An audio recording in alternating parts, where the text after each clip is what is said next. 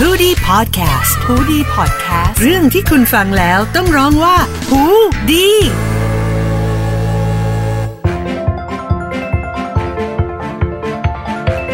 สวัสดีครับพี่เจ สวัสดีครับ คุณชาติพรบารมีนะครับ เราเจอกันอีกครั้งนะครับใน Law Alive Podcast นะครับ เพราะกฎหมายคือ สีสันของชีวิตนะฮะ อ่าเป็นลูกคู่กันสุดฤทธิ์ ฟังกันได้นะครับสำหรับสัปดาห์นี้ก็มาเจอกันอีกหนึ่งครั้งนะ ใช่ ครับ วันนี้จะชวนพี่เจคุยเรื่องนี้ เพราะว่าก่อนหน้าที่เราจะอัดกันเนี่ย เพิ่งได้รับสายจากเพื่อนคนหนึ่งขออนุญาตใช้ชื่อเขาด้วย ชื่อป้าเกตนะครับ ครับ ป้าเกตโทรมาปรึกษาเรื่องที่ดินครับ เออ บอกว่าเฮ้ยทำยังไงดี สมัยก่อนเนี่ยบ้านเขาเนี่ยมันเป็นที่ดินผืนใหญ่เลย ต่อมาก็มีการแบ่งสรรไอ้ตัวที่ดินกันระหว่างเครือญาติ เออ ปรากฏว่าเป็นที่น่าน้อยเนื้อต่ำใจสำหรับป้าเกตมาก แบ่งไปแบ่งมาปรากฏเป็นที่ดินแปลงในสุด เออ แล้วไม่มีทางออก ในสุดคือตรงกลางเลย ใช่ ว่นถอะ ตรงกลางเลย มองเป็นสี่เหลี่ยมอ่า ถ้าพี่เจคิดภาพนะ เหมือนคิดภาพไข่ดาว อ่าฮะ และไอ้ตัวไข่แดงของไข่ดาวเนี่ย ครับ อที่ดินของป้าเกตก็คือรอบๆไอ้ตรงสีขาวเนี่ยเป็นที่ดิน ดูจะต้อง ขคนสำน คัญนะเป็นศูนย์กลาง ใช่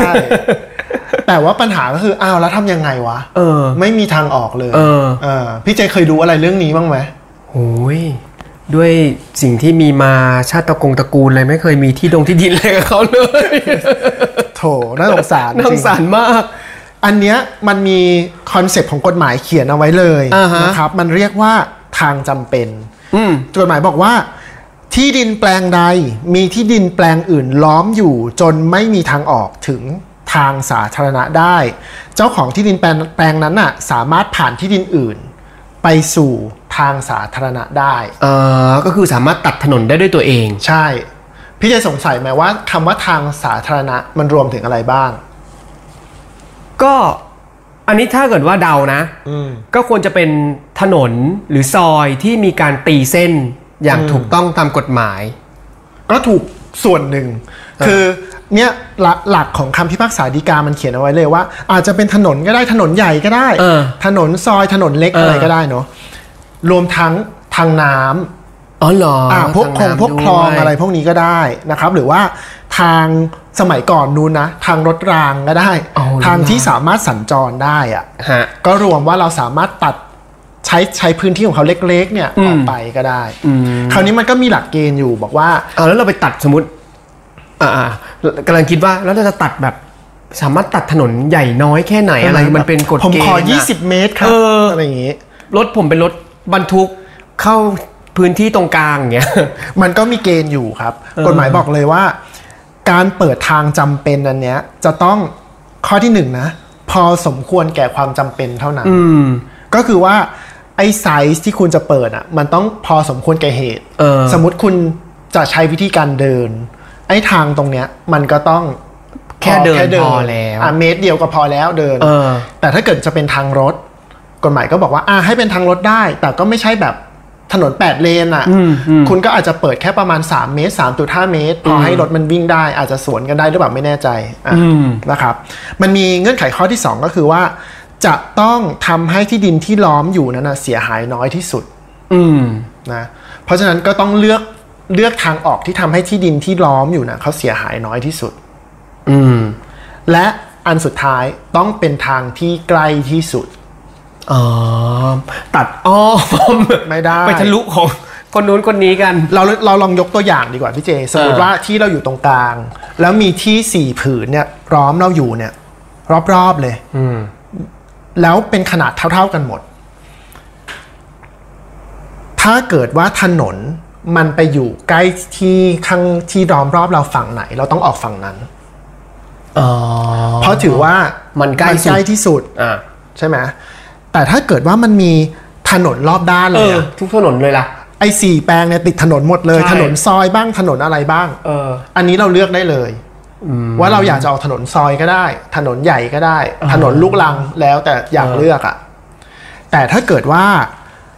มันมีแปลงหนึ่งที่ เอาใหม่เอาใหม่ถ้าเกิดที่เราเนี่ยมันใกล้ไปกับแปลงหนึ่งแต่เป็นถนนเล็กนะ เออ แต่ที่อีกฝั่งหนึ่งที่เราติดอ่ะเขาเป็นถนนใหญ่ เราจะเดินไปบอกว่า ผมอยากออกทางถนนใหญ่เนี่ยไม่ได้ เพราะถือว่าเราใกล้มาทาง แปลงที่เป็นถนนเล็กมากกว่า ก็ต้องออกถนนเล็ก อ๋อเหรอ เพราะกฎหมายบอกไงว่า จะต้องทำให้ที่แปลงอื่นเขาเสียหายน้อยที่สุดแล้วต้องเป็นทางที่ใกล้ที่สุดเพราะฉะนั้นจะเป็นถนนใหญ่ถนนเล็กก็แล้ว แต่ถ้ามันใกล้ที่สุดคุณต้องออกทางนั้น อืมจำยอมมาก ใช่แล้วมีคำว่าจำยอมมาได้ไง แปลว่ารู้ว่าเรากำลังจะพูดอะไรถัดไป ๆอ้าวไม่รู้ก็ ก็มันมันดูแบบจำยอมจริงๆอ่ะเพราะว่าอ้าวทำไมฉันเลือกอะไรไม่ได้เหรอ เพราะถ้าเกิดว่ามองในมุมสมมติมีที่อยู่ตรงกลาง แล้วใครก็อยากตัดไปทางถนนใหญ่ทางนั้นแหละ อ่ามั มันสะดวกกว่าเยอะ แต่มันก็ไม่ได้ไงอย่างที่บอก เออ มันก็ต้องเป็นทางที่ที่ใกล้และ เออเออ เสียประโยชน์กับ เข้าใจ ที่ดินข้างเคียงน้อยที่สุด คราวนี้ถามว่าไอ้การใช้ทางจำเป็นแบบเนี้ย ฮะ จะต้องจดทะเบียนไหม เออมันก็ต้องสิ มันก็ต้องไปจดทะเบียนให้มันเป็นทางขึ้นมาใช่ไหม จริง ๆ กฎหมายบอกไม่ต้อง อ้าวเหรอ ใช้ได้เลย แต่ลักษณะของทางจำเป็นแบบเนี้ยคุณจะต้องเสียค่าตอบแทนให้เขา อ๋อไปเสียเออเขาก็ต้องได้อะไรกลับเออ ใช่ กำลังคิดอยู่ว่า แล้ว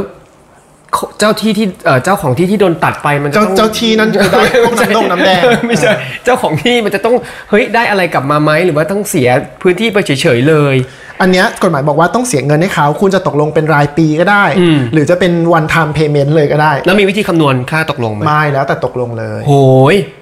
แบบผมขอใช้คุณผมให้คุณ 1,000 บาทอะไรเงี้ย แล้วแต่เลย แล้วถ้าไม่เขาไม่ยอมอ่ะ ไม่ยอมก็ต้องไปฟ้องร้องเอา อ๋อเป็นสเต็ปต่อ ใช่ไหม ป เพราะว่ามันจะถือว่ามันเป็นสิทธิ์ที่เราต้องใช้ตามกฎหมาย ถ้าเขาไม่ยอมต้องฟ้องร้องเอา แล้วก็ให้ศาลตัดสินเอาว่าเอ้ยเหมาะสม ใช่ มากน้อยแค่ไหนนู่นนี่นั่น ถูกต้องครับ คราวนี้เมาเกพี่เจพูดดีมากเลย มันมีคอนเซปต์ใกล้ๆกันเลย เรียกว่าภาระจำยอม เออ มันคล้ายกันแต่มันต่างกันอะอะ เออเออ ภาระจำยอมเนี่ยก็คือว่าเราจะไปใช้ที่ดิน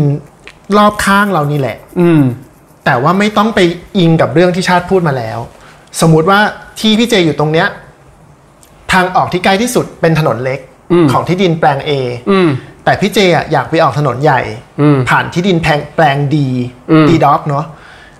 แต่ปรากฏว่ามันไกลกว่าเยอะเลย อืม ถ้าพี่เจสามารถตกลงกับที่ดินแปลงดีด็อกนี่ได้ ก็ออกได้ อ๋อ เขาเรียกว่าภาระจำยอม อ่าก็คือให้ค่าตอบแทนที่สมน้ำสมเนื้อใด ๆ ก็แล้วแต่ แล้วตลกไหมภาระจำยอมเนี่ยกฎหมายบอกว่า ไม่จำเป็นต้องจ่ายค่าตอบแทนก็ได้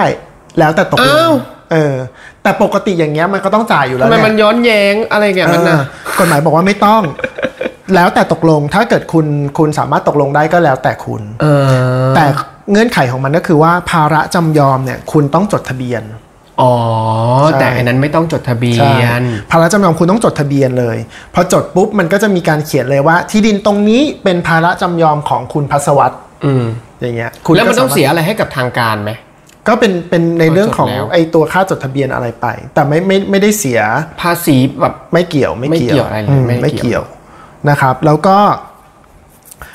เอ่อนอกจากเนี้ยไอ้ตัวภาระจำยอมเนี่ย มันจะตกติดไปกับที่ดินเลย สมมุติว่าเราโอนเราขายอะไรไปเจ้าของคนใหม่